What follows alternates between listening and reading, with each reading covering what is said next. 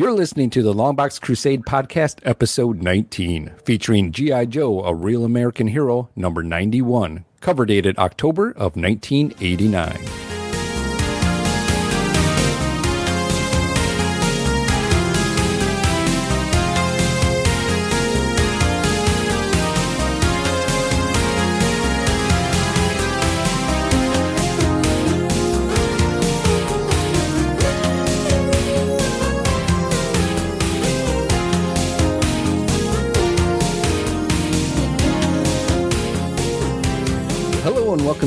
18th episode of the Longbox Crusade. I'm your host, Pat, aka DJ Christatos. The Longbox Crusade is a podcast where each episode, a random cover month and year is chosen, and then an issue is selected from the over 20 plus longboxes that have been collected over the last 40 years and stashed away in my basement. Each episode will summarize, review, and reminisce about the issue, ads, and events of that time period. Joining me is Jared Albrecht, the yard sale artist. That is a prescription for danger, Pat. Oh, I see. We're doing our own. Uh, Man, I'm so excited to be back on a full length long box crusade. This is where it started. I'm Mhm. very happy to be here today. A little known fact, Pat, something I did earlier today that you probably, well, you definitely won't remember. I went into your brain and destroyed some of your memories. ooh, Did you fly a little helicopter in there? Like, Yeah, that's how it's done. I went into his Apparently so. forehead. I erased his high school girlfriend. You're welcome, by the way.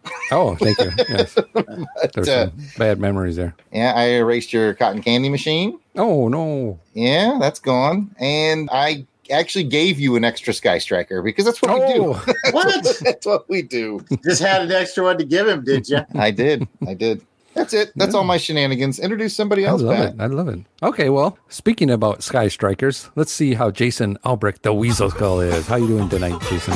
If you want my body, No. I'm, I'm just kidding. I'm just kidding. I left Sean back at the.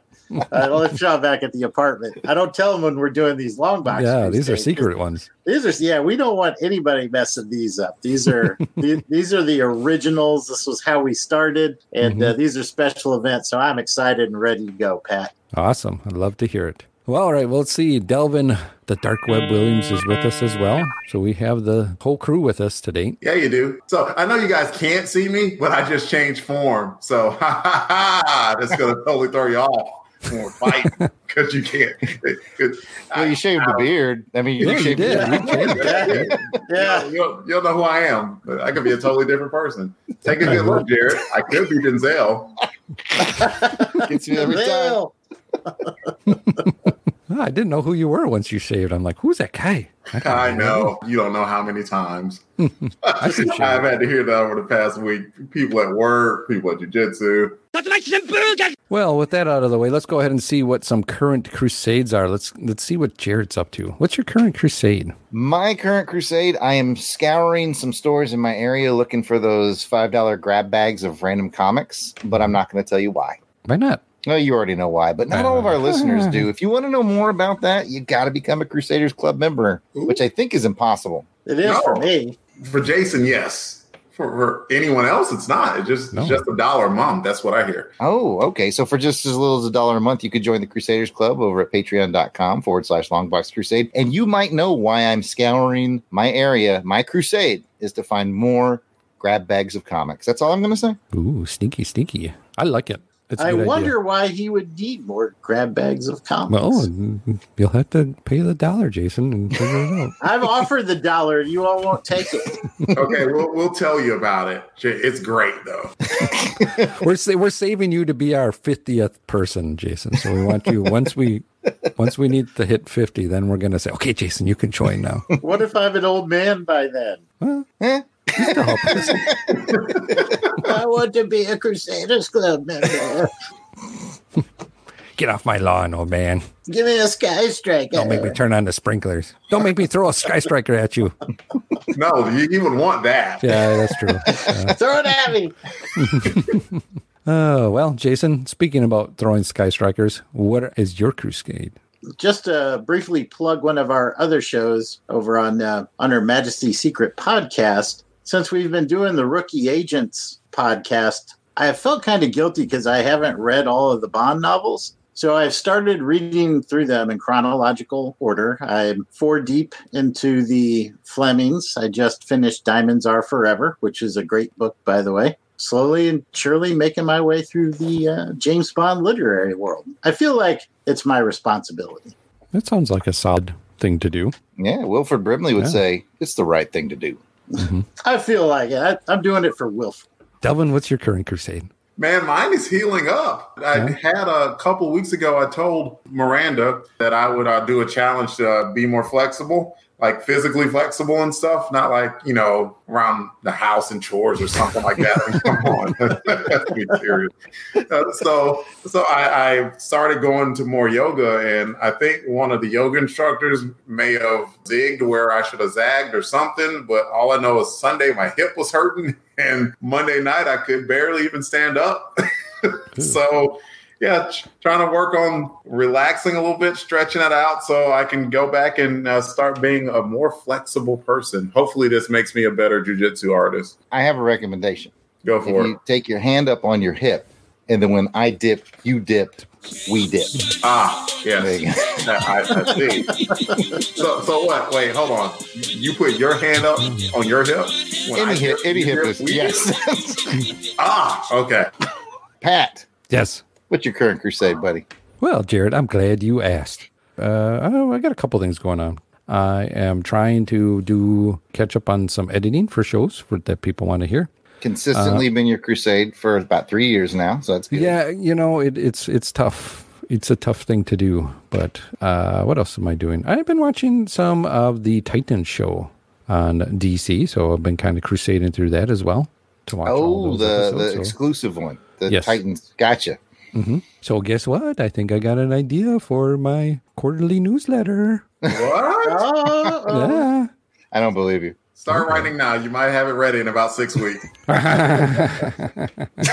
Gave you the fake laugh. No, that's, that's all. It's something I might be doing. Yep. So just kind of doing that, trying to relax in my downtime of work. So uh, work's been hitting me hard. So that's about it. But I think with that, Jared, um, you put out a poll, right? I put out a thing on Twitter via the Longbox account, just letting everybody know we were going to be talking GI Joe, and I just want to see what comments they had. And we got a few. If you don't mind me rapid firing these real quick. Go ahead. Go ahead. Our super uber number one fan, Courtney Holland, the reason that she loves G.I. Joe is not only the theme song, but they had female heroes, and that meant a lot to her as a little girl. It also has heroes that re- represents veterans and armed forces, and you can't go wrong with that. And I love that comment. Our old friend Green Lantern HG said he had a lot of action figures from different toy lines and his own little army, but they only had one commander, and he posted a picture of Duke. So Duke was his overall toy commander. Cool. that's a good commander to have. The Hammer Strikes, aka Gene Gene, the podcast machine, said having parents that were willing to buy me this. And then he posted a picture. I know the, what he- uh, It wasn't actually a Sky Striker. It was the uh, Defiant. So he loved his space shuttle. I'm sure he did. And it looks like just a couple more. Our buddy Joseph Iliff, or Agent I, as we call him over on the On Her Majesty's Secret Podcast Network, he said, I love that there was so much to learn about them. The file cards explained who they were, what they could do, and what their personalities were. It was great to make each one not just a figure, but a character. And each was different, but they all worked together. Loved it. I will tack on to that because I got to say that was one of my favorite features as well.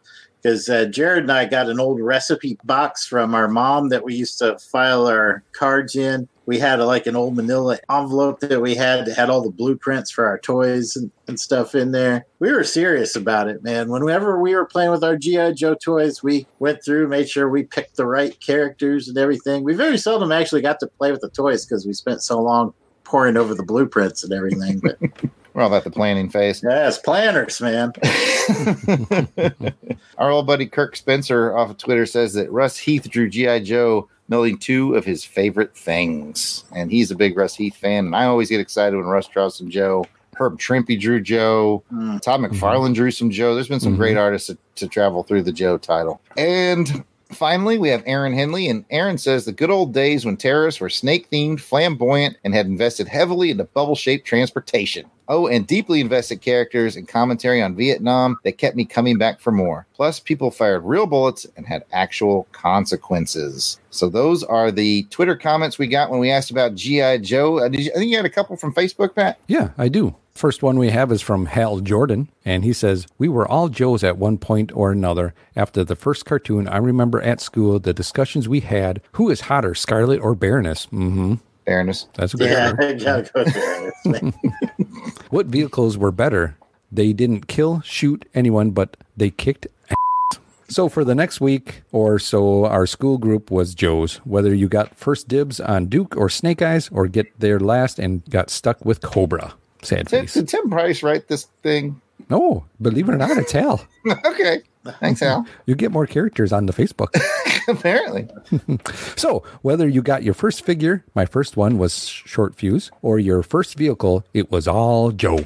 I still laugh when I think of my Joe team. Our next one comes from Rick Heineken, running home from school to find out what lesson I should know, because knowing is half the battle. Well, that's what we got. All right. Now, the question is why we have all these Joe themed comments? Oh, because we're going to be covering a G.I. Joe episode. And when are we going to do that? We're going to be doing it right after this break. We want to invite you to be a part of the show by submitting your comments and memories, which will be read later on in the show. All links and pictures for this episode are in the show notes, which can be found on the website longboxcrusade.com. Please add the podcast to your favorite podcast feed or on iTunes. You can also follow the podcast on Facebook, Instagram, and Twitter, or by the handle at Longbox Crusade. We hope you come along with us on this crusade to read them all. Read them all. Read 'em all. Read them all. And we will be right back. Yo, Joe! He'll fight for freedom wherever there's trouble. G.I. Joe is there. G.I. Joe, American hero. G.I. Joe against Cobra and Destro, fighting to save the day. He never gives up, he's always there, fighting for freedom over land and air. G.I. Joe! G.I. Joe is there! Attention, Joes. This is General Hawk. I have an important mission for you. I need you to listen to G.I. Joe, a real American headcast. It's a monthly podcast where Aaron Moss, codename Head, and two other Joes, Ryan Daly and Kyle Benning, will be reporting on the comic book G.I. Joe, a real American hero. Previously published by Marvel, currently being published by IDW Comics. We'll also cover the special missions, the yearbooks, order battles, etc. To hear their message, report to gijoe.headspeaks.com or iTunes or Stitcher Radio. You can get further information at Facebook, Google and Twitter, all under G.I. Joe, a real American headcast. Dismissed. Now we know! And knowing is half the battle. G.I. Joe, G.I. Joe, a real American headcast, is a proud member of the Headcast family. The world. He never gives up, he'll stay till the fight's won. G.I. Joe will dare. G.I. Joe!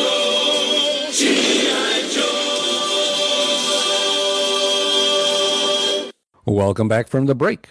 Today's adventure from the long box is G.I. Joe, a real American hero, number 91 from October 1989.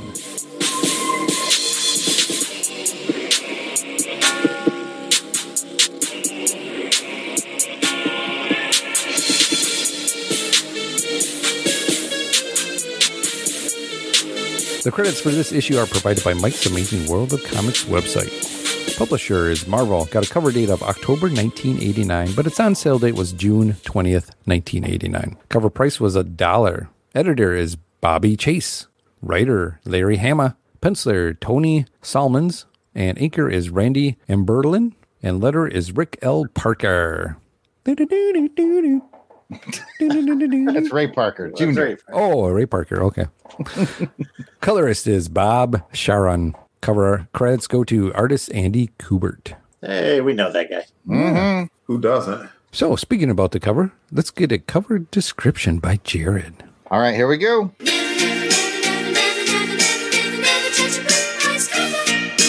Okay, this cover is dope. Let's get the tech specs out of the way. Even after 90 plus issues, Grunt is still holding down that corner box under the Marvel logo, red background this time. The classic G.I. Joe logo is yellow letters with red highlights. The main action is some early Andy Kubert, as Pat already told us, but it is some goodness. Ninjas everywhere. And yes, the slang version of everywhere is written in my script as everywhere. It's true. It is. It is. I'm looking at it right now. Can't get past my own joke again. Hang on a second. Ah. In the center is Snake Eyes, arms crossed, gun in one hand, katana in the other. He's flanked by Scarlett and Jinx, both badass ladies, also poised and ready for battle. Our heroic trio is surrounded by those classic red ninjas as they seem to emerge from the darkness. It's awesome. Just trust me. And now the sound effects assignments for this cover. Delvin, you're a ninja. Jason, you're a ninja. Pat, you're a ninja. One, two, three, go. Perfect. Perfect. exactly right. I'm so proud of all of didn't even you. look at the camera for that one. I'm so I proud didn't of either. I knew where we were going with it. you. so proud of everyone. Dead silence is the sound of a ninja. If you don't know that, you're on the wrong show. Back to you, Pat. All right. Well, thank you for that very awesome recap of the cover. All right. Well, let's go ahead and get to find out what everybody thought about this cover and the art. We'll start with Jason. Well, I thought the cover is absolutely fantastic. Nothing less than what I would expect from Andy Kubert. You got standing dead center, one of the coolest Joes, Snake Eyes, mhm. Scarlett, one of the OGs. I don't really know much about Jinx. It got a little confusing in the story because her red costume kind of blended with the other ninjas' red costume, so it's kind of hard for me to pick her out but she still looks really cool here. I love the layout. I love the red ninja in the foreground and then the army of ninjas coming from them from behind. Mm-hmm. The yellow GI Joe lettering with the black star just looks awesome up there at the top. I'm going to shut up now and let some other guys talk, or I'll take all the goodies out of the cover. All right. Well, let's go ahead and see what Delvin thought. How many artists are there? I mean, hundreds, thousands. And if you see enough of someone's work, it's almost like a fingerprint and you know what it is. And Mhm. you see Andy Kubert's artwork and you just, I don't know, there's something about it that just has this distinctive feel to it. And everything that Jason said, plus it just being something about that cover, it just looks like it's not action packed, but it looks like right before that action is about to happen Oh, and I mean, it- which makes it just a very tense cover. Very good job. What do you think, Jared? Yeah, you, you heard it in my description. You guys have underscored it. This is a wonderful cover. I know we don't score on the show like we do on Chronicles, but guys, this is a mm-hmm. five out of five. Make it a poster, hang it on my wall. Kubert, Snake Eyes, Scarlett, Jinx, some of my favorite shows. The way those red ninjas just appear from the darkness is gorgeous. I will leave the rest of this picked over bone for Pat. What do you got, man? Well, I'm going to definitely agree with all three of you guys on how awesome this cover is, how it looks, and just the ninjas, uh, the layering in the background is awesome. But one thing that I, you guys didn't pick up on that I noticed is under the G.I. Joe, a real American hero, the hero is separated on the cover between American and then you got a, like a big space and then hero. I wonder if that's there to show uh, Snake Eyes' uh, sword kind of up yeah, there the, like it's that. it's there to make that that, that, glint of the sword. Definitely, yeah. They knew they had a beautiful piece of art, and they did not want to obstruct it. I think. Yeah, I think you're right. Yeah, so I thought that was kind of cool, and it's kind of something that really my eye spotted out like that. I'm like, oh, that's really cool. That's a good point, though, Pat, because you know it's a good cover when they adjust the header Mhm. to fit the art. They seldom do that. Yeah, definitely. All right, well, let's go on and get a story synopsis, and that's by Delvin.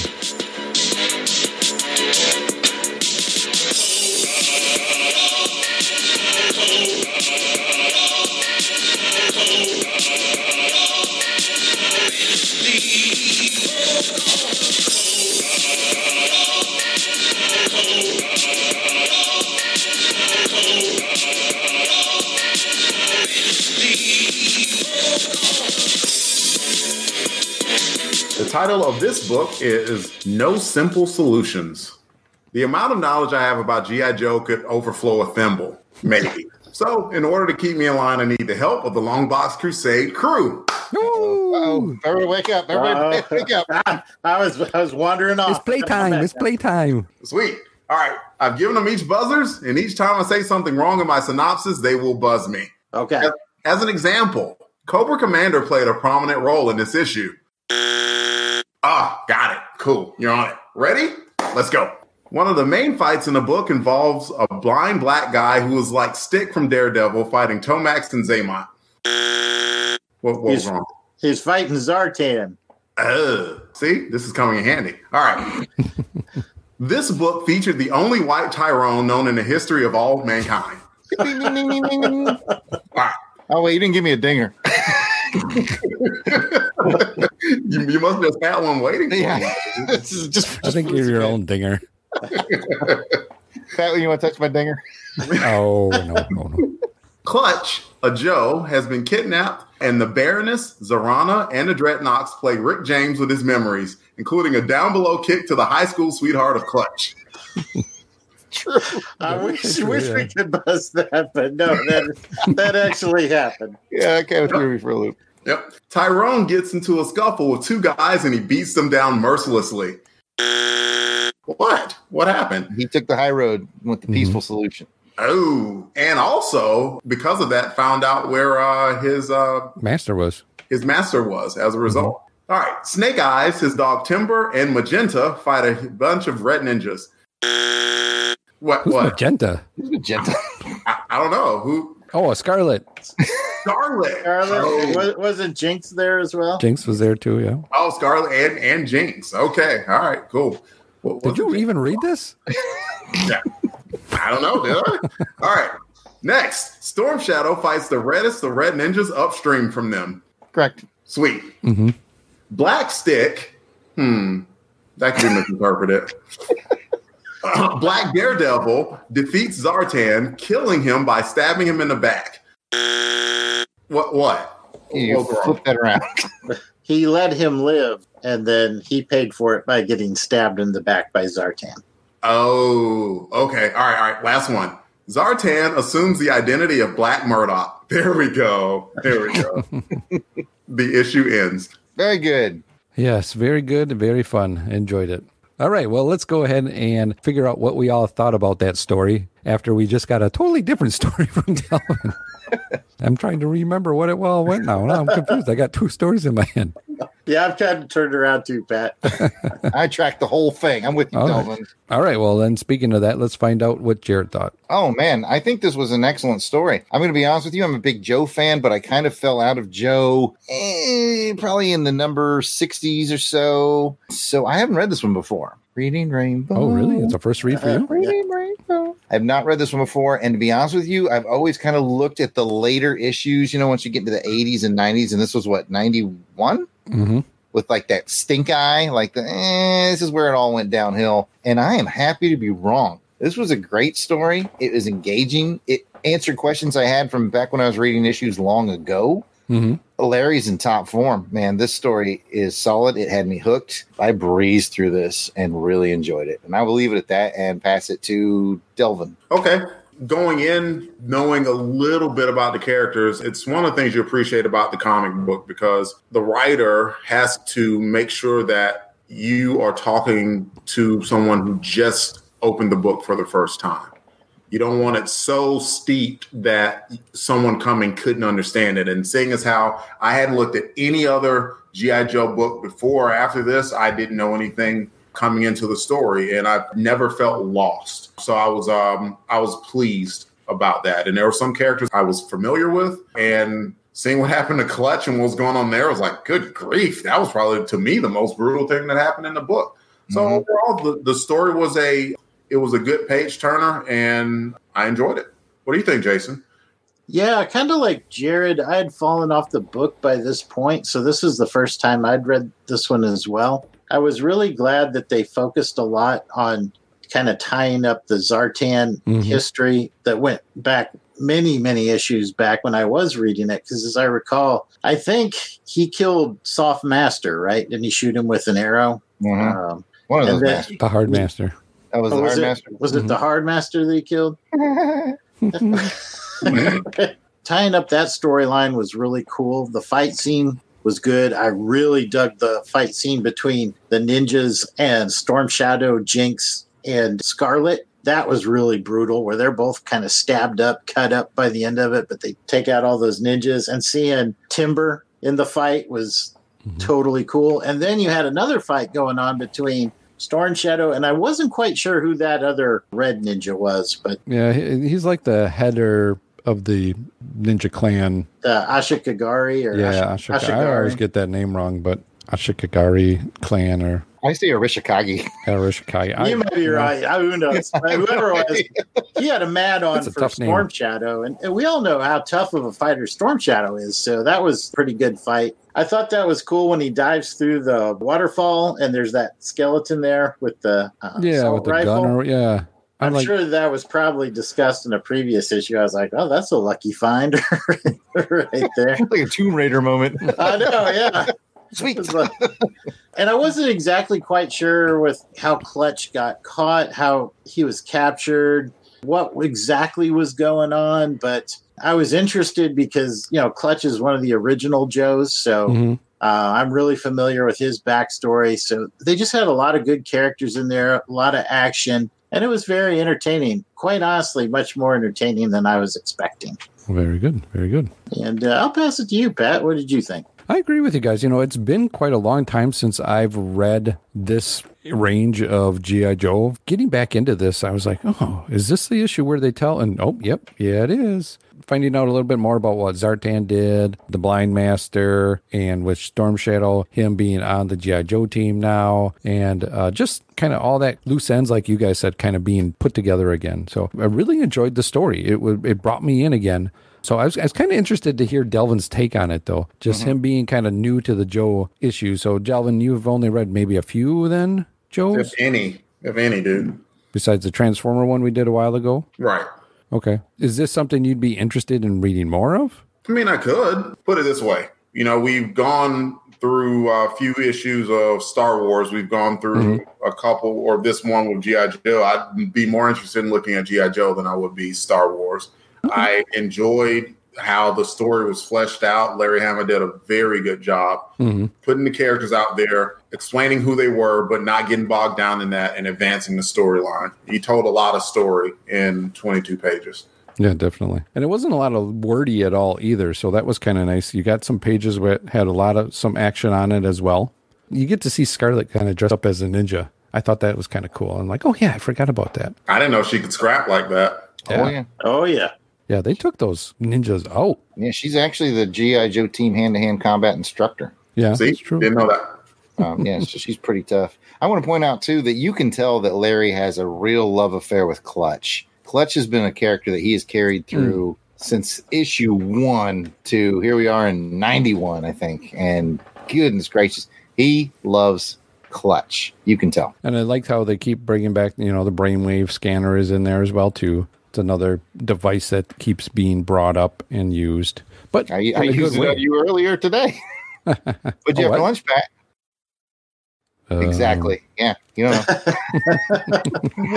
Now you never will. Oh man, it could have been something good. All right, well, let's find out then what everybody thought about the story art, and we will go with Delvin. So I thought the story art was well enough to advance the story. I don't know uh, Tony, is it Salmons or Salmons? Whichever one it is. I thought it was good, like passable. At least the, the the worst complaint that I had was that for whatever reason I didn't think he did a good job of drawing Timber, the Black Wolf. But again, this is coming from someone who doesn't know how to draw it all himself. I always have to say that. But I mean, I thought he drew the characters distinct enough that I knew who they were, and I was never looking back and forth, confused as to where uh, the action was going. Jared, what do you have on that? Well, I feel like Tony, how do I put this? Uh, complimentary. I feel he was in league with a Mike Mignola style. Very simple, basic, clean lines, interesting angles, but just not quite to the Mignola level. I think, like you said, good, serviceable, passable. I'd love to see how he's grown from here to where he is possibly today. I don't know if he's still in the industry or not, to be honest with you.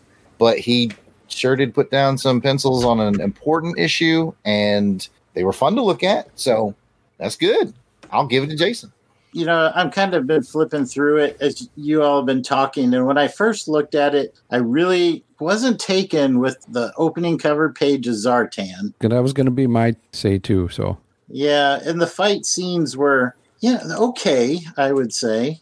probably the strongest part of the book comes in the ninja fight scene. Mm-hmm. Mhm. Both of them between the Storm Shadow. Yeah, I think what he was lacking maybe in the art of the anatomy and the background, he made up for with the layouts and how the action flowed panel to panel. I thought that the action moved in those panels really well. It was a lot more natural than what he was doing at the start of the book. Mm-hmm.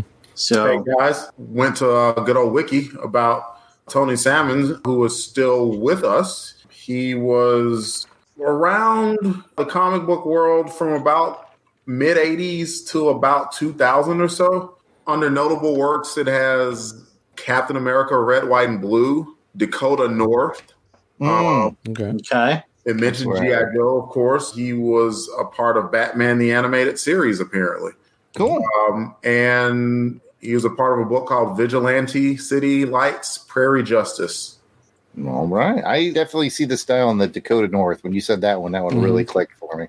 Yeah. Okay. And Savage Sword of Conan. He drew several issues of that. Cool. I believe it's your wrap up, Pat. do agree with Jason on that front cover of Zartan. He's just like a bigger Zartan than normal. Maybe that's what's throwing me off. And I know he's supposed to be shown with his face kind of beaten up from the blind master, but eh, just something. Maybe the mouth too. Eh, just I don't know. It just Something reminded me like- of a professional wrestler. Yeah, kind of weird looking, but it, and it's been a long time since I've read uh, GI Joe. Reading some of the earlier issues, now reading this older one, or this I want to say older one, but the further along one is, is kind of different and, and interesting to me to see uh, how the art has changed differently. You know, sometimes you had, you had Hama do a few, and some of the older ones just had some really nice drawings in it. But uh, overall, I think the art did tell the story well. Like I said, not a lot of words in some of the spots, but you didn't need to because the the action was telling the story at that time.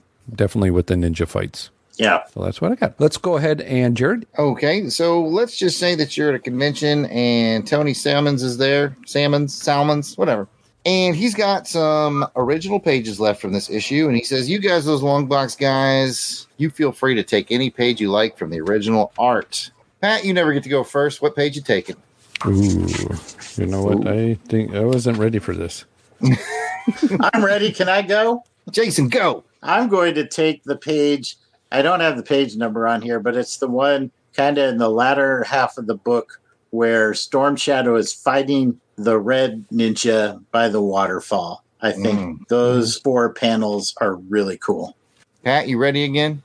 Um, you Delvin. know, So yeah, there was a four panel one where Storm Shadow was fighting the Red Ninja, and the one I was looking at first was the five panel one that happened a little bit earlier than that. The Red Ninja is coming at Storm Shadow with this like flying kick, and then like it ends with you know you're seeing the waterfall, and you're even seeing fish go through the waterfall. So that was a pretty cool page.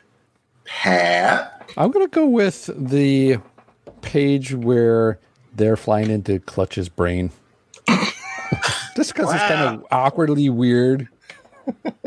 But you You're in a very Salvador Dali kind of mood tonight, I think. it's, it's kind of awkwardly weird and get a good shot of the Dreadnoks with Baroness. So it was just interesting. You know, when I was flipping through the book earlier on before I started reading it, I went to that page and I'm like, what's this all about? Why are they going into Clutch's head like this with a little helicopter? yeah, it did look weird. Sometimes people, you know, you page through a little bit just to kind of see what's happening and then start to read it. So I was really freaked out by that one. What about you, Jared? I don't have the book in front of me, so someone's going to have to help me out. I failed in my prep in bringing a book tonight, but I distinctly remember a page where Timber got into the fight. Mm-hmm. That was, yeah, right before the page I select.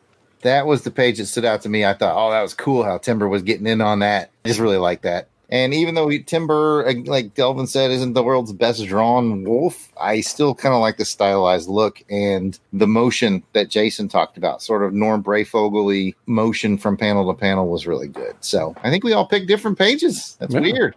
Yeah, well, that page is really cool too because it really sums up the situation. You got Snake Eyes and Timber facing three ninjas. Then the second panel, you show Jinx and Scarlett are wounded on the ground, so they're clearly out of the fight. Third panel, Snake Eyes takes one out by throwing the sword, and then that last panel I think is where the money is. Both Timber and Snake Eyes tackling the last two.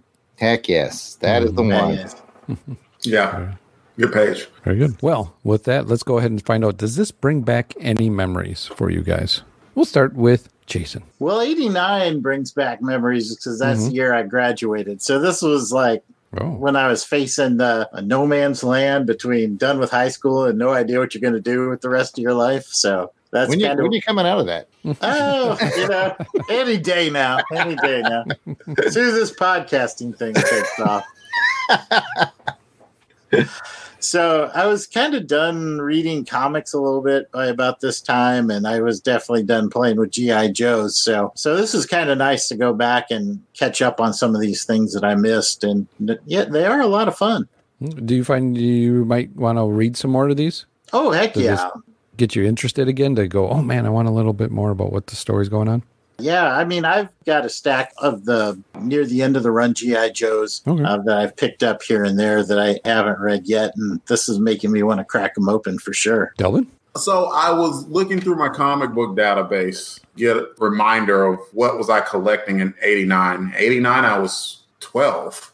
And what I had remembered about 12 before I even looked was that 12 was about the time that I got serious, I thought, with comic books and started collecting more than just Transformers. Well, I was a little bit off because I think that happened in about 91. So in 89, the only comic book I was really collecting still was Transformers and it was just about to start the storyline where uh, Simon Furman, who was a very big name in the Transformers universe, came onto the book and he wrote the last two years of Transformers. So, in a way, between that and I remember about age 12 or so was right around the time I started phasing out of playing with toys and mm-hmm. stuff like that, like the Transformers and everything. And so I guess, you know, I, I started growing up a little bit. I was about to become a teenager and stuff like that. So that that's what I remember mostly from this time frame. So Transformers was 1984. The G.I. Joe started in 1982.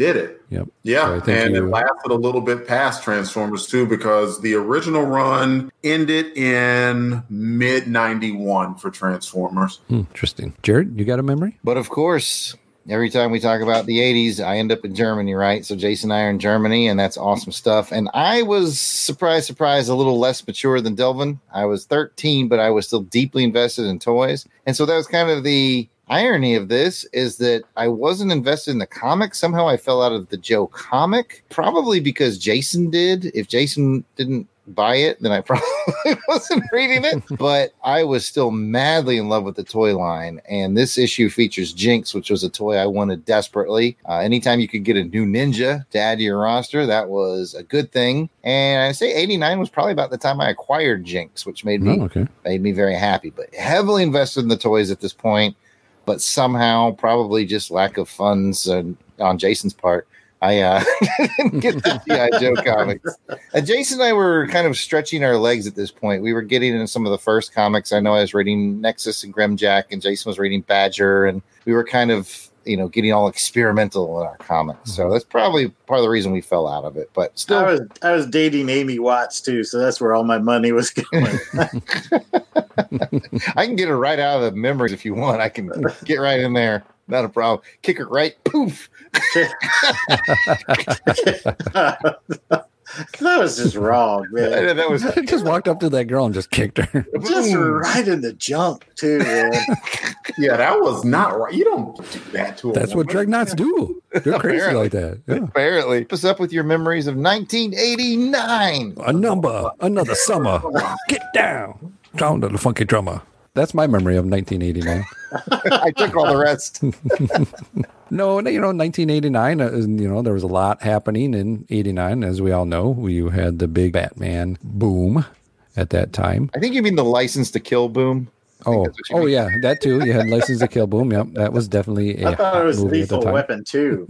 Or Indiana Jones and the Last Crusade. Crusade. Oh, of see, I, I love Last Crusade. That was uh, definitely a movie, and I got a it really had a nice story for that too. But going back to GI Joe, I was still collecting, so unlike you guys, I didn't fall off the wagon, and I was older than you, so maybe as not as mature as Jason, who was chasing the skirts. I was chasing the pages. Chasing the Joes. Yep, chasing the Joe still. I think 89 started a job, getting your license. Man, a lot of good things happened in 89. A lot of fun times, I think. It's a good year. Yeah, it was. But comic wise, still getting my Joes. I think I was doing a little mainstream Batman, Green Lantern, things like that. Not really dabbling in any of the, you know, the odd indie stuff at all yet. So going to a local comic book shop that I found and uh, just hanging out and making sure I get my Joes. So yeah, but it does make me want to, uh, you know, interested in reading some more of these things. Just uh, Definitely. figuring out where the where this left off, where it goes, and man, lots of memories on this one. I should not have doubted Larry Hama, man. No. These, these late issues were much better than expected. I didn't even know he was still writing it at the time, so I was happy to see he was still scripting it. pulling in stories from way back then, you know, Mhm. 70 some issues later, and he's pulling the story together again. Wow. Really cool. Really cool. Any last thoughts on this before we go? It was worth reading, and it's never hurts to read a comic book that's worth reading. Well said. up. Yeah, much better than what I expected. Well, uh, with that, then that's going to bring us to an end of this part of the show. You got a comment or question? Send us an email at contact at longboxcrusade.com or make a comment on the Longbox Crusade Twitter, Facebook, or Instagram page. We will be right back.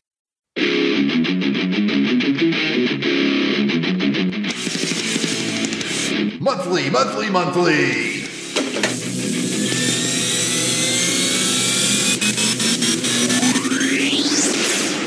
It's Action Film Face Off. Hello, I'm Jason the Weasel Skull Albrecht, and I'd like to tell you about a podcast I do with my brother, Jared Albrecht, the yard sale artist. Action Film Face Off.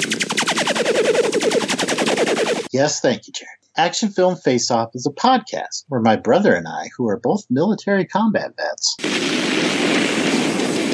Jason was a Navy SEAL. Jason was not a Navy SEAL. Jason was a military intelligence weenie. But anyway, in each episode of Action Film Face Off, we select two different action films. Some of them have Chuck Norris. Technically speaking, none of them have had Chuck Norris yet, but it could happen because we use a randomizer set between 1970 and modern day to select our two films. So you'll always get two films, each from a different year. Our randomizer has spikes on it. We use a Google random number generator, so it does not have spikes on it. And we put the films into our Video Dome arena. It also has spikes. It does not have spikes. but we discuss the films and score them through six different rounds of criteria. I score Bond films very high. Okay, that's true. But anyway, by the end of the episode, we crown one of the action films the champion of Action Film Face Off. Next episode, Jason fights a bear.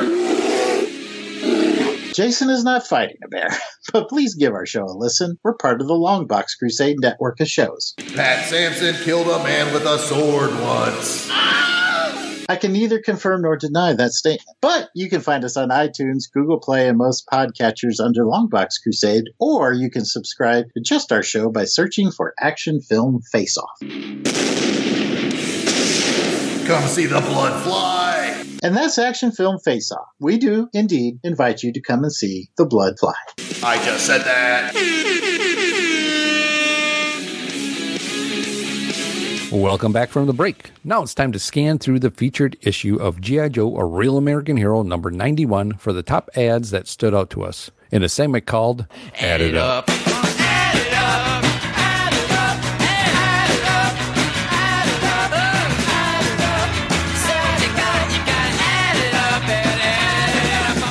Here are the ads that stood out to us in this issue. Let's start with Delvin. I'm gonna go with the acclaim ad. The kid remote, the power to move. Get the power to move with the Acclaim wireless remote for your Nintendo Entertainment System. The Acclaim remote gets you mobile in a WrestleMania grudge match. Flying Airwolf, the Acclaim remote's rapid fire mode means higher scores per mission. In the battle for Iron Sword, seconds count. So you need a controller with a look and feel you already know. Accurate up to 30 feet. The official wireless remote controller, licensed by Nintendo, created by Acclaim. Get the Acclaim remote, the power to move. You know, going through the, the stuff, and you're looking at some of the games down here. Like one of them was WrestleMania, and WrestleMania was a fun enough game, I guess. But like when like you look at the other games, and can you think of any fun game that Acclaim actually had? Well, they would eventually be part of releasing the Mortal Kombat series, so I'll give them that. Back on the NES, they didn't have anything super outstanding that jumps to mind. They were all decent, but not great. Nothing of critical acclaim. Nothing that jumps. No.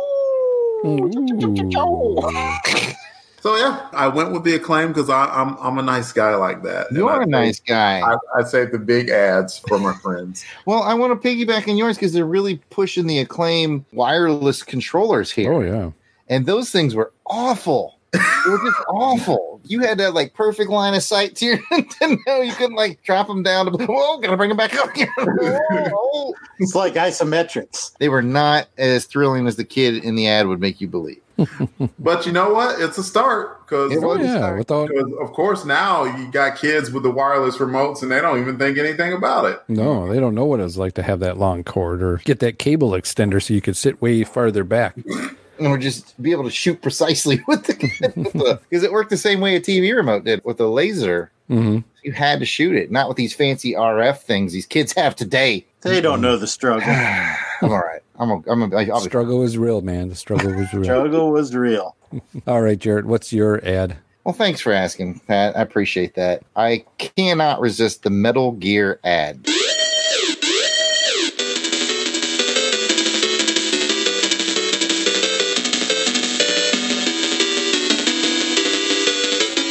Very first Metal Gear came out on the NES. The ad is very cool because it shows all the different little things you can use in the game pistol, rocket launcher, radio, on and on and on all kinds of cool stuff. And you got to remember, this is at the time when games like Legend of Zelda were just blowing everyone's mind. So when you see all these different things you can get and interact with in the game, you get very excited. Metal Gear launched a great franchise. I've beat most of those games, if not all of them. And the only thing that really kind of struck me as odd is when I think Metal Gear, I think Konami, because Konami ran with that license at least starting with that really great game they released on the PS1. And this one's produced by Ultra Games. hmm So I guess Konami must have acquired Ultra or at least bought the license. But that surprised me when I saw the ad. I was like, wait a minute, it's Konami. But I guess that came later. But Yeah. yes, Metal Gear, man. The original Metal Gear. The Man, original. Very fun game. Very fun game. I it's remember a hard game. Hard. Yes. Hard game. Oh, I remember sitting there playing it with friends and all that, and like, okay, we gotta get there. Okay, what's going on? And then you get caught. How did it go? Have the last part? Okay. Right. uh, that's my ad. I will pass it to Jason. Well, most of these ads here are for video games, and I kind of missed the video game train. Jared was much more into the video games, but the one that sticks out here is this Tengen one. Mhm. 'cause It has That's right. Tet- it has Tetris, and Tetris is what I did play the hell out of that game. When things start changing right before your eyes. When shapes just seem to appear out of nowhere. When the whole world seems transformed. You've been Tetrisized. Nintendo introduces Tetris. It will mesmerize you. Tetris challenges the mind and puzzles the imagination. No other game can stack up to Tetris. Nintendo, now you're playing with power. Ooh. Oh man, I played some Tetris. How many hours has Delvin spent in my trailer in college playing Tetris? oh man. And you know it's bad because like if you play it so long and then when you stop playing you're looking around the house and you're seeing how you could fit like certain things like oh that block would fit perfectly on my bookcase. And just, something is wrong with me. Dude, I played so much Tetris, I would fall asleep dreaming of the Mhm. following i know yes and the dots just falling in and in your fevered brain you're like i gotta move this to the left to the left Did you play it on the console or on the Game Boy? i played it on game boy first i think I think Okay. Jared had it on Game Boy, and that was my first experience with it. It was like ha- handing a man a crack pipe, man. It Yeah. Ah. I knew it was coming. Yeah, you did. That's Jared's impression of how in how making a Tetris sounds on Game Boy, even though it sounds nothing. Spot on. I Like would go find all. the audio file and drop it here. and now you can compare it to this. Ah. you be the judge. So it was mainly on the Game Boy, though. Not did anybody have it on the actual Nintendo? Oh yeah, like Oh, I said, heck yeah. Delvin used to come over to my place in college Okay. and play it on the NES All right. and I would sit there and watch like it was a show, man. we would spend hours just doing this. Yeah, you get mesmerized just watching that. Yeah, it's a fun game. Definitely a fun game. I, I really enjoyed it on the Game Boy, so that was where I had it. I think I would be remiss if I didn't point out that Tengen was the bad boys, man. They were doing games without the official Nintendo seal of approval. Mm-hmm. That's right. They did uh, an Indiana Jones and Temple of Doom game. That's uh, a little fun and hard to come by. They did Gauntlet. I think that's in the ad. Yep, that's in the ad. Yeah, they were went rogue, man. They went rogue. Gauntlet was a fun game too. That's another Mhm. one that. I Oh, played. definitely, especially in the arcade. Mhm. Mhm. Yeah, that's fun. Red Wizard needs food badly. Oh heck yeah, I love the heck out of that game. I played oh man, so many quarters. so many quarters. I saved the ad for Pat that I expecting him to pick. So hmm. I Wait, will. you would have picked it? That probably was more what I was into at the oh, time. Oh, okay. But I, I know I'm not as passionate about it as you are, so I'm Okay. leaving it for you. Oh, my ad is on the back. It's the TSR introduction to three great places that aren't on the map, and it's introducing some new advanced Dungeons and Dragon adventures from TSR. Your dungeon master has placed you in a dreadfully precarious position. You're playing the most phenomenal game ever created. Your skin grows cold from your first glimpse of the enormous beast. It's a product of your imagination. Survival depends on a quick, decisive move. Your choices are limited. Stand and fight, or run. Use your lightning bolt. Victory is yours. Win the treasure. TSR Hobbies, Dungeons and Dragons games. Products of your imagination. You have the Spelljammer, you have Dragonlance, and the Greyhawk series. So lots of fun, different uh, adventures to go on in these three different areas of Dungeons and Dragons. So really cool. I have a question. Okay. If you had to have one of those as your nickname, Hmm. which would it be? Dragonlance, no doubt about it. Spelljammer? Yeah. Or what was the third one? Greyhawk. Greyhawk. I go Greyhawk. Greyhawk's cool. That sounds yeah. Greyhawk sounds cool. Spelljammer, eh, reminds me of the what we're reading in the X Men there. Mm, Space Jammers. Yep. Yeah, Did you play these games? I did not any of those, so I did not. I wouldn't wouldn't mind playing them nowadays. You know, I was not so much into it at the time, but man, I wish I was because this was probably like the heyday of it. Mm-hmm. I remember like they the news came out with some scare like Dungeons and Dragons like led to like devil worship. I remember that. I remember. Yes. it's like uh, I, I'm, I'm pretty sure these kids are the most harmless kids you would ever want to encounter. They just had vivid imaginations.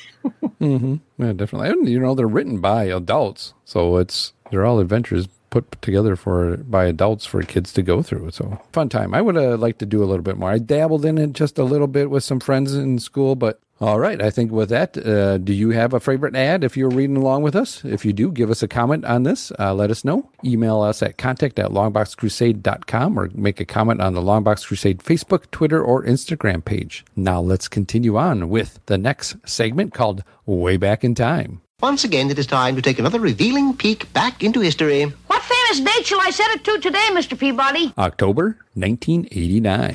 Got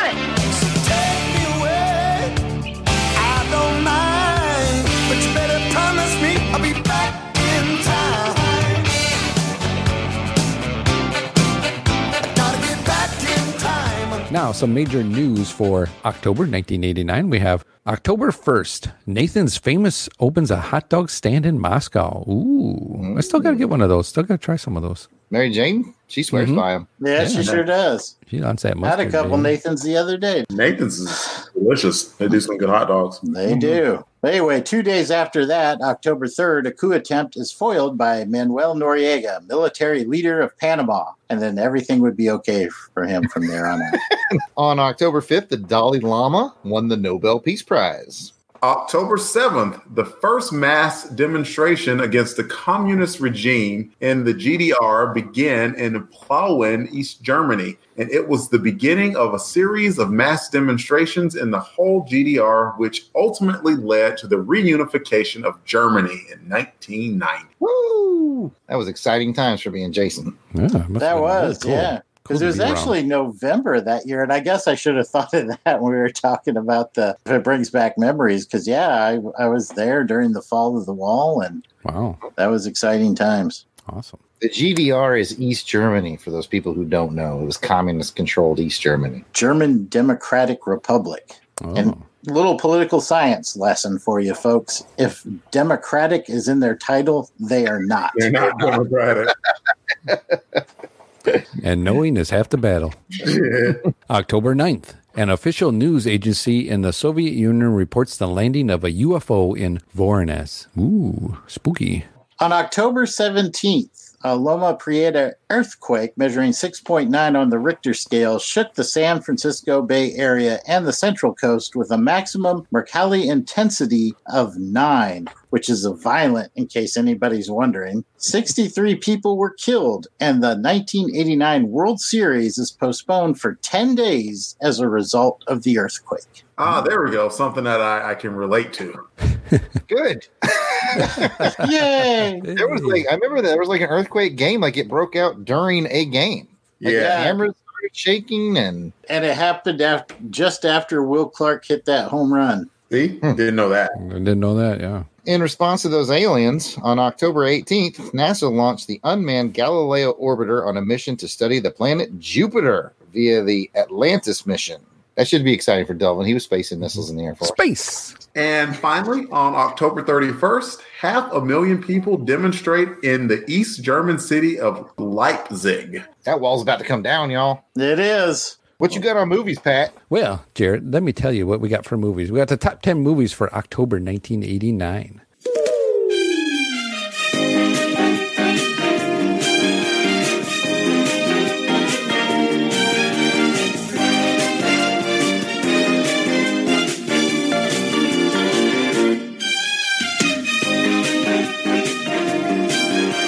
And we're going to start it off with number 10 with Gross Anatomy. Isn't that a TV show? It's Grey's I think that's Anatomy. Grey's that's Grey's Anatomy. Anatomy. Oh. This one had Matthew Modine in it, and that's all I remember about it. Got nothing. All, all I got is Matthew Modine. Number nine was Halloween 5, The Revenge of Michael Myers. Yeah, baby. Yeah. the other Michael Myers. Oh, oh, sorry. Ah, I have a question, Jamie Lee Curtis. Do I make you horny? Oh, coming in at number eight was a pretty darn good little flick called Next of Kin, Mm, starring Patrick Swayze. Ooh. And Qui Gon Jinn. Yeah, Liam Neeson was in it. Helen Hunt was in it. Mhm. Freaking Ben Stiller played one of the villains. Bill Paxton was in it. It had a bunch of before they were big stars in it. Good flick, You ain't seen bad yet, but it's coming. but it's coming. And the next movie, what a surprise, it's Shocker. Big shocker there, huh? It is Shocker. Can anyone tell me about anything about Shocker? Horror flick. Guy went to the chair and got electrocuted in the chair, but somehow became a. Yeah. Ah, that's all. I I've got. seen it, but I don't. Yeah. Was he a ghost or like a. I don't remember. I don't remember. Shocker. I don't remember it. Number six, we have the fabulous Baker Boys. Michelle I remember Pfeiffer. hearing about it, but Pfeiffer, yeah. what is it about? I think it's boys about that are yeah. yeah. the Baker Make- Boys. cakes. They're well above average. Yeah. I know it's something to do with organized crime, and Michelle Pfeiffer sings on a piano. Otherwise, I think they kind of just walk around asking people uh, and saying, you know, have you seen the Muffin Man? Let's move The on. Muffin Man. Jason, you're next. Next, we have Crimes and Misdemeanors. Don't know anything about it. Got Yeah, nothing. Nothing. Nope. Coming in at number four is an innocent man. I believe that starred Tom Selleck, but It that's did. all I got. I watched it. I saw that movie. It was pretty good. Hmm. He's a guy that's framed by the cops and goes to prison. So he was innocent. Yes, in Man. prison. he learns how to he learns how to make a shiv and stuff. It's pretty entertaining. All right, moving on to number three, Dad. What? uh, Ted Danson. Almost Is it? positive. Is it? I don't know. You mentioned Ted Danson and Selleck, you know, two actors that are more associated with TV than movies. Was this the 80s, though? Late 80s? And maybe it's because he was straddled with a vehicle called Dad. Hey man, it made nineteen point seven million dollars. Yeah, did all right. See, if you prorate that back to 1989, that's $3.75. Uh, next is The Bear. For number two, The Bear. Ooh, I got nothing on that. I got nothing. It made twenty nine point five million. You think I could remember, but I got nothing. No help here from me, fellas. I can't recall. Now, what's interesting is the disparity between the number two and the number one movie, but Jason gets to bring that home. Yeah, the number one I think we probably all have heard of. It's uh, Look Who's Talking. It's John Travolta. Bruce Willis is the baby. Mm-hmm. Is it Kirstie Alley was? the- Yes, also Yeah. from Cheers fame. hmm That raked in 140 million dollars, man. Crazy. To hear So the number two movie made twenty nine point five million. The number one movie made hundred and forty million dollars. Everybody was saving their pennies for look who's talking. They sure Apparently, were. Had to see that talking baby. I can remember that hype though. I remember everybody was talking about that movie. I can remember like when it came home to VHS, everybody's like, "Oh, you got to watch this movie! I got to watch this movie!" I probably saw it five, six times. Hmm. Hmm. Yeah, I saw it a few times as well. Well, let's go ahead and get into the top three songs according to Billboard at this time were number three. I guess that's me. The number three song of 1989 is "Girl, I'm Gonna Miss You" by Milli Vanilli or somebody. It's a tragedy for me to see the dream is over.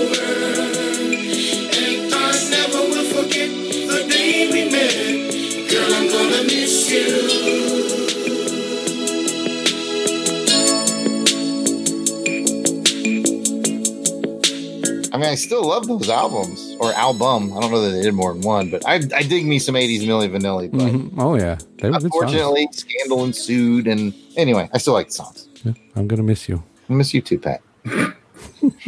Number two song was Cherish by Madonna.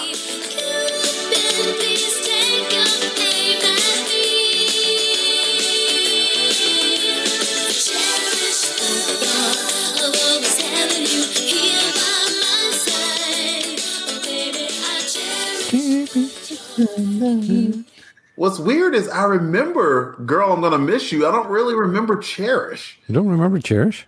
Not really. I was having a hard time with it too. I'm sure if I heard it, I would be, oh, Let's that's do the Pat version. Go. Who's doing it? You're doing the Pat version Oh, of Cherish. okay. Cherish the love and we be cherish. Yeah. That's about it. Probably one of her minimal songs, but Yeah, All I, right. I remember it, but I don't remember Girl, I'm Gonna Miss You. Who's got a version of that? It's a tragedy for me to see the dream is over. Oh, okay. Thank you. And I never will forget the day we met. Girl, I'm gonna miss you. Well, I'm certain that's the last song we've got about missing things. Mm, yeah. oh, uh-uh. Is it my turn? it's your turn. All right, sweet. It's going to be the number one song for October 1989 is Miss You Much. M I S S I U miss much. you much. Janet Jackson. But as you guys know, Miss Jackson, if you're nasty.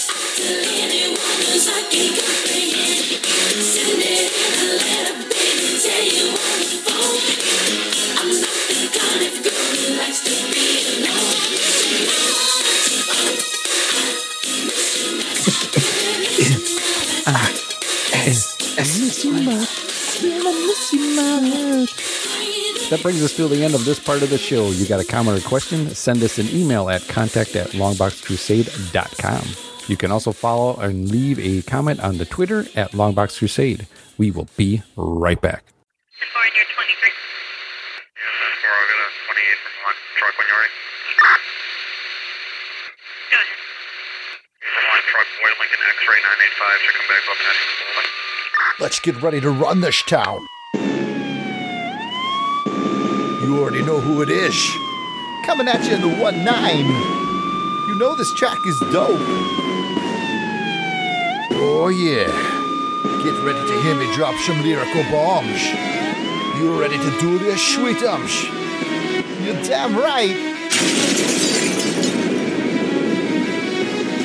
I'm gonna kick in your door and bust out my gat. They call me Detective Chubbins because my rhymes are fat. So pump up that bass and let's roll in the cruiser while I make a list of movies to watch if you're not a loser. I go Untouchable Zardoz, Hunt for Red October. In most James Bond films, the best ones are older. You know my boy Sweetums, well, I got his back. If you're messing with him, I'm gonna attack. And while Sweetums is my boy, and you know that's true, I also run around with that long box crew. I'm talking about Weasel Skull. He's got big words. Death Probe's the bomb, at least that's what I heard.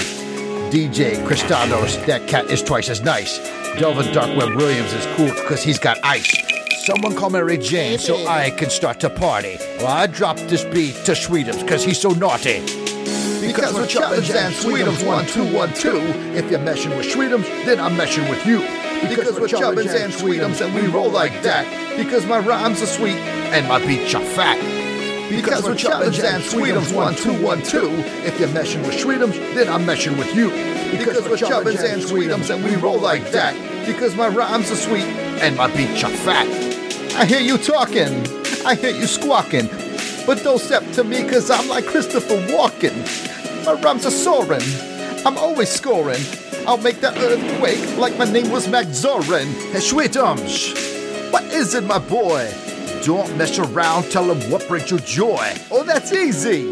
I like buses and caps, catching bad guys and laying down raps. I like driving real fast and blowing stuff up. And if you're in my face, you're bound to get cut. I hear you jibber jabber. I hear you prattle. You know where I'm happiest? I'm happiest in the saddle. So I'm Brian Gumble, and I play the Chief. I usually show up for that comic relief. Whenever Chubbins and Sweetums are about to have fun, I tell them to hand over their badge and their gun. Because we're Chubbins and Sweetums one two one two. If you're meshing with Sweetums, then I'm meshing with you. Because we're Chubbins and Sweetums and we roll like that. Because my rhymes are sweet and my beats are fat. Because we're Chubbins and Sweetums one two one two. If you're meshing with Sweetums, then I'm meshing with you. Because we're Chubbins and Sweetums and we roll like that. Because my rhymes are sweet and my beats are fat.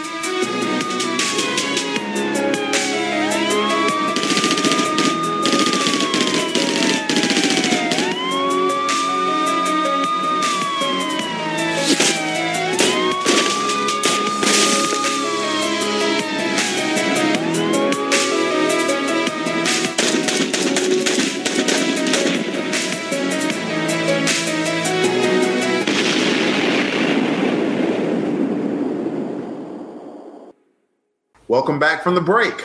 Now let's get to the feedback part of the show where we share your comments, emails, questions, likes, and shares in a segment called Crusader Comments. We are thrilled to kick off these comments with special shout outs to our Crusaders Club members. These are the fine folks that have joined our crusade. They enjoy discounts from Jared's online store, a real American hero. Do- no. Oh. Dot Joe. Dot Joe. Dot Yo Joe. the yard sale artist.bigcartel.com. Early access to special long box episodes, voting to help determine show content, a quarterly newsletter, and so much more to include streaming of episodes. Ooh. Ooh. This is- this is- Secretly, secret streams. We're doing this for you, Rick Heineken. So, Secret Crusaders. That's what we are. Jason's random drop-ins usually piss me off because I gotta edit them out, but that was funny. Because they both been just for nails. so these are the folks reaping the benefits and giving some much appreciated support to the show. Thank you for being a friend. Bill Bear, Blast it or stash it. Bob Busta Busta. Braxton Underwood. Dave Collins. That was just crazy old man.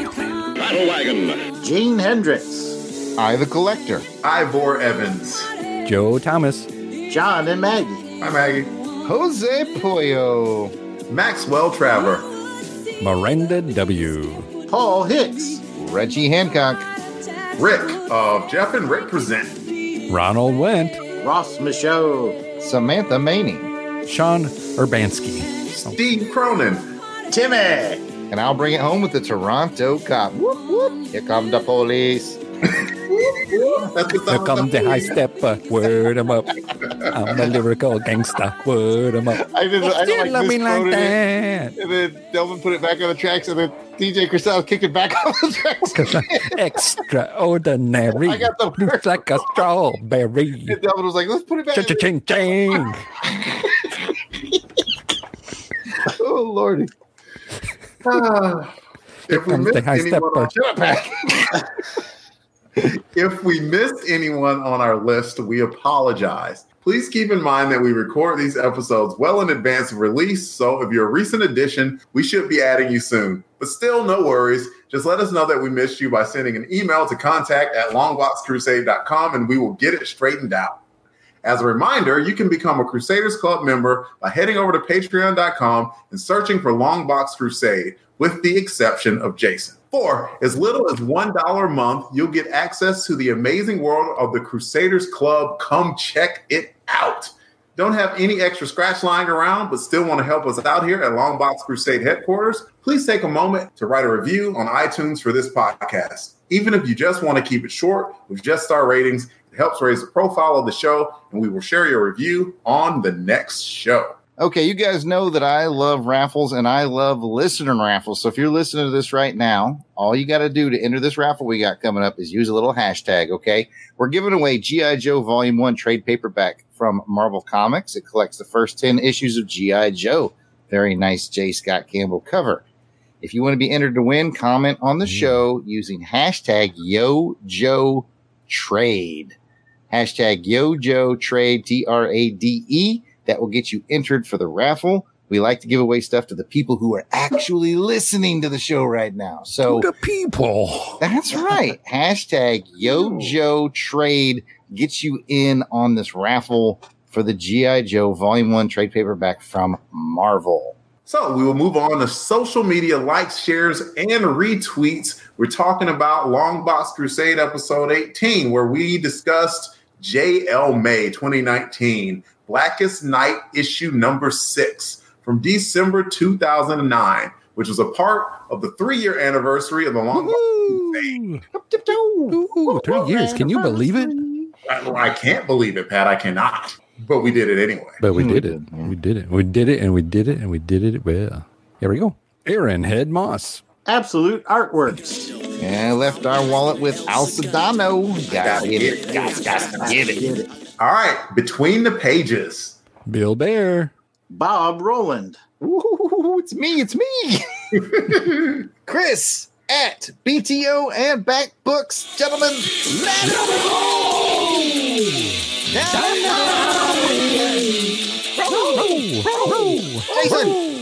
Mm, mm, mm.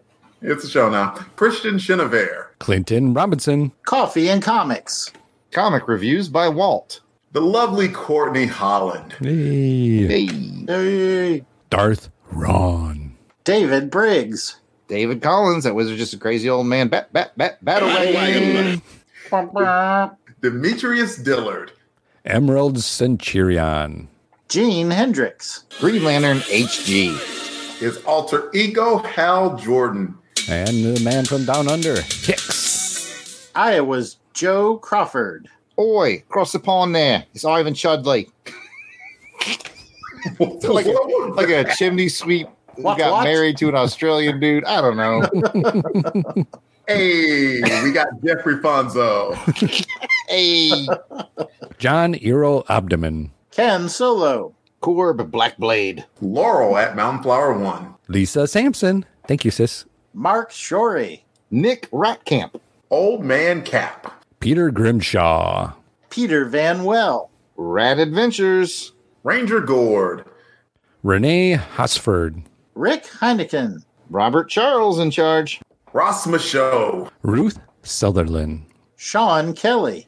Secret Wars and Beyond podcast. The blog of Oa. The Phil Factor. Tim, Tim Price, come on down.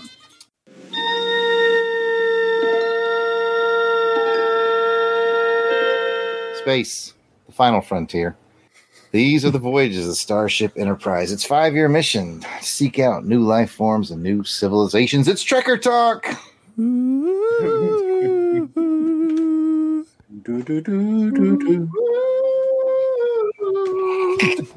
It'll really let down some people when they go check that show. out. it's a good show. Don't get me wrong. It's just it's not about Star Trek. It's not? Yet.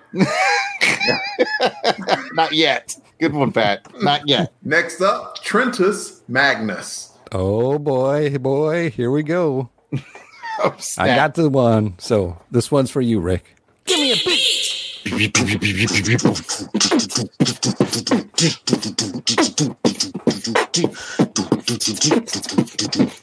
Everybody wave your hands, wave them in the air, wave them like you just don't care. Cause the unpacking power of the power pack, power of the unpacking power, power, power can't stop. Say what? There you go, Rick. That's all you, buddy. Moving on. Walt Nealand. and the double X rated podcast. it's Xenozoic Xenophiles. Give me the vapors. We will move on to social media comments. We got a few from Green Lantern HG. I will pick one. He says, Great episode. The Blackest Night is one of my all time favorite stories. I have 70 something issues. Well, more like 80 something. Had to get extra covers. Cannot believe it's been 10 years. Well, we can believe that you're a great fan of ours, GL, and we appreciate you, dude. So thank you so much. Heck yeah. I'm going to take one from Courtney. And Courtney says, Happy anniversary, guys. Can't wait to show you guys my new comics. I may or may not have first editions. Oh, thank you, Courtney. Thank you for being a watcher, and a listener, and all the support. We really appreciate it, Courtney. Yes, we do. Yes, thank you. And I'll pick one here from Ivan Chudley. He says, Happy anniversary to the Longbox Boys. Three great years of my favorites. I know I've only been around for the last year and a half, but I'm glad I found you when I did. You all have become a very big part of my life. Long live the Long Box Crusade. Read them all. Wow, that's high praise indeed from Man. Ivan. It is. And we're glad to have you aboard. Definitely. Thanks, Ivan. Yeah, that's freaking awesome. Mm-hmm. And uh, man, it looks like most of the other comments are from GLHG. But of course, it was the Blackest Night thing, so that makes sense. He's a big fan. But I'll Uh-huh. pick up one more from GL. He said, This got me thinking, what rings would the Longbox Crusade get if we were, you know, Green Lantern Corps members? And uh, see who can remember. I was a Blue Lantern, according to GLHG, because we let him decide. And he Mhm. said, I was a Blue Lantern. I'm Delvin, I think you were full blown green. Ooh. And Oh, I can't lucky. remember what y'all two got. I I don't know if you guys can remember what he assigned you. I can't remember either what I got. I don't recall, huh? I pretty probably sure- got whatever the lover one was, you know. I'm a lover. I think you might have. yeah. If he heard me trying to log on or figure out technology, I probably got the rage, the red. yeah, the only ones I remember was, of course, mine. I was blue, and Delvin got the full blown green. And uh, I can't remember what you guys got, but I bet he remembers and he can remind us. Thanks, GL. You're always a ton of fun. Yeah, definitely. Absolutely. Thanks to everyone for the follows, likes, shares, and comments. We appreciate, we truly do appreciate your friendship and help in spreading the word about this podcast. And that's the show. Be sure to check out the website longboxcrusade.com where posts will be made for journaling this crusade. I want to thank Jared, Jason, Delvin for joining me on this episode. But before we go, let's find out where the listeners can find us on the internet. Jason? You can find me at Weasel Skull on Twitter or Jason Albrick on Facebook and Instagram. Delvin? You can find me on Twitter at DEE underscore RAY 1977. Wasn't even paying attention and can say that in my sleep. Three years, baby. Three years. Can you believe it? I can't believe it. You can find me at Yard Sale Artist. That's Twitter, Facebook, Instagram. You can also find me on Mongo, where I'll be setting things up for our friend Rick Heineken to join us soon. Patrick, where can people find you on the internet? Well, Jared, I'm glad you asked. You can find me on the Twitter at Christatos01.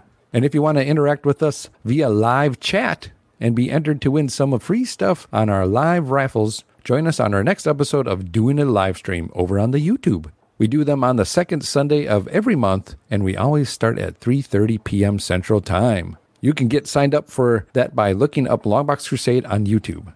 Please subscribe to our channel and click the bell so you'll get reminder notifications for when we go live. Thank you all for listening, and we hope you enjoyed this episode of the Longbox Crusade. You got a comment or a question? Email us at contact at or leave a comment on the Longbox Crusade Facebook, Instagram, or Twitter page at Longbox Crusade. Until next time, take care and please join us on the next episode as we continue on the Crusade 2.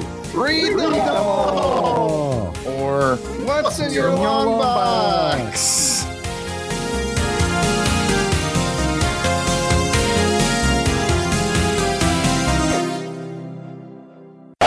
And I've read a lot of the Gardeners, but when it gets to that time, I'll read through those again as well. All right. I looking to the side, I see them telling me to start to wrap that up there. So It's a whole new podcast where we can see each other. Don't ask Jason questions. Allow him to pontificate. I was done. He asked me the question. Were you? so if I put my hand up on my hip, And we picked on Jason.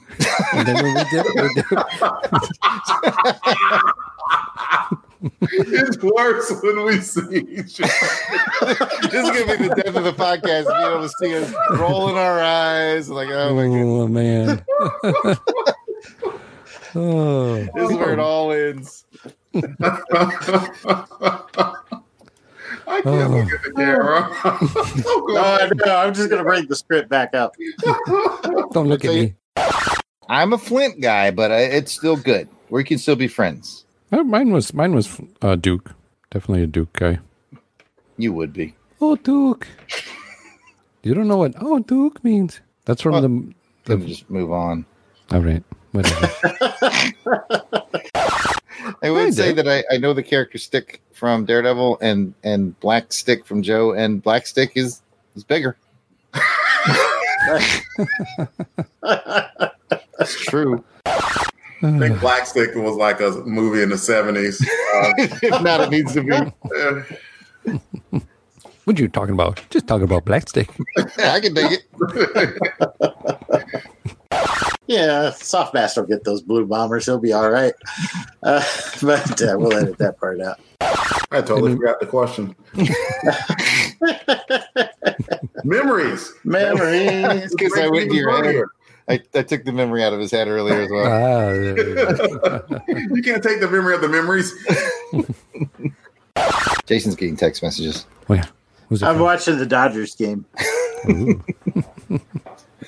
I'm the only one paying attention to your story, fact. Yeah. No one's listening. Just go to the comic book blah, blah, shop. He was getting his Joes. He's getting some Batman. Not much into the indie stuff yet, but And then the dinosaurs came, and it was like, "Rah." I was paying attention. there were no dinosaurs. Yeah. Dublin was like, I'm gonna put my name first, and then so I took all the name slots. Who are the- Jared. who are the four greatest crusaders of all time? I give you a hint.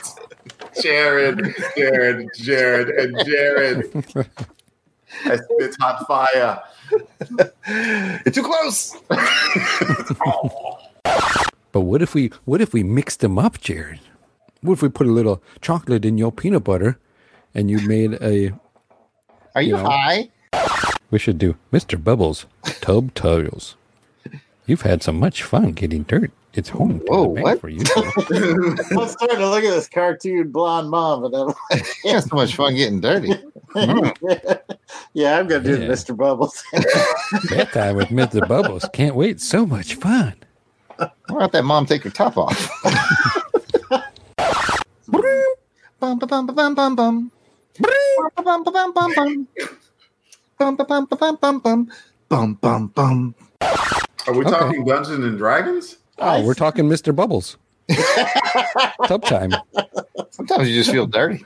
Yeah, and you got to get yourself clean. You can, get, you can get a sweatshirt or a T-shirt with the Mr. Bubble on it. That's what you're talking about, right? Sure, yep, that's Is the it- one. Bubbleberry. Yep. That was my nickname in college. Yeah. was. Bubbleberry. Mm-hmm. Bubbleberry. Because you smell like berries Mm-hmm. Yes. and you're a bubble. Yeah, I'm kind of bubblish. Ah, you're bubbly. Yeah, you're a funny guy. I'll just move on to your ad. Yeah. I'm a Well- solid snake. Yeah.